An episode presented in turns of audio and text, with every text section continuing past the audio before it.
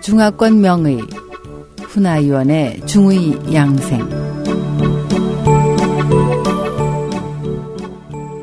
안녕하세요. SH 청취자 여러분.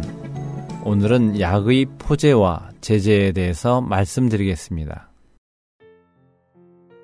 한약을 포제하고 약을 만드는 제형은 한의학에서 매우 중요합니다.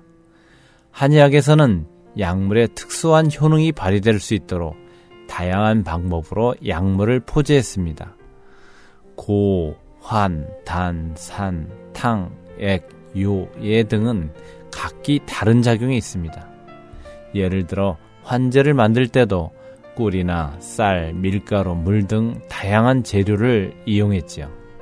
또 탕제는 깨끗이 쓸어내는 탕척 작용이 있고 환제는 완만하고 부드러운 작용이 있습니다.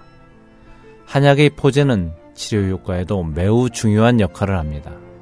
한약의 포제 방법 중에 불로 가공하는 방법은 네 가지가 있습니다. 전문 용어로 화재 유사라고 하는데 구체적으로 말하면 하, 외, 구, 초가 그것입니다. 여기서 하란 직접 불에 사르는 것을 말하며 외란 약을 불 위에 놓고 굽는 것이고 구란 꿀을 섞어 볶거나 액체 보조제를 넣고 약재를 볶는 것이며 초란 액체 보조제 없이 그냥 약재만 볶는 것을 말합니다.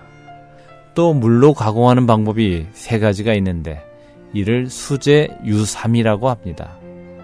구체적으로 말하면 지, 포, 세가 그것입니다. 이는 약재를 물속에다 넣고 찌꺼기를 제거하거나 거품을 제거 혹은 이물질을 씻어버리는 가공법을 말합니다.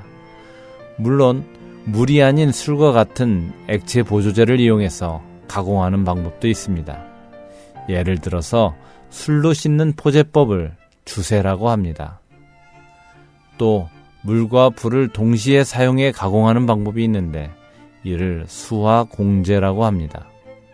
주로 사용하는 방법으로는 약재를 증기로 찌는 증과 삶는 자가 있죠. 이 두 가지의 차이점이라면 물이 직접 닿지 않고 수증기로 찌는 것과 물속에 넣고 가공하는 차이입니다.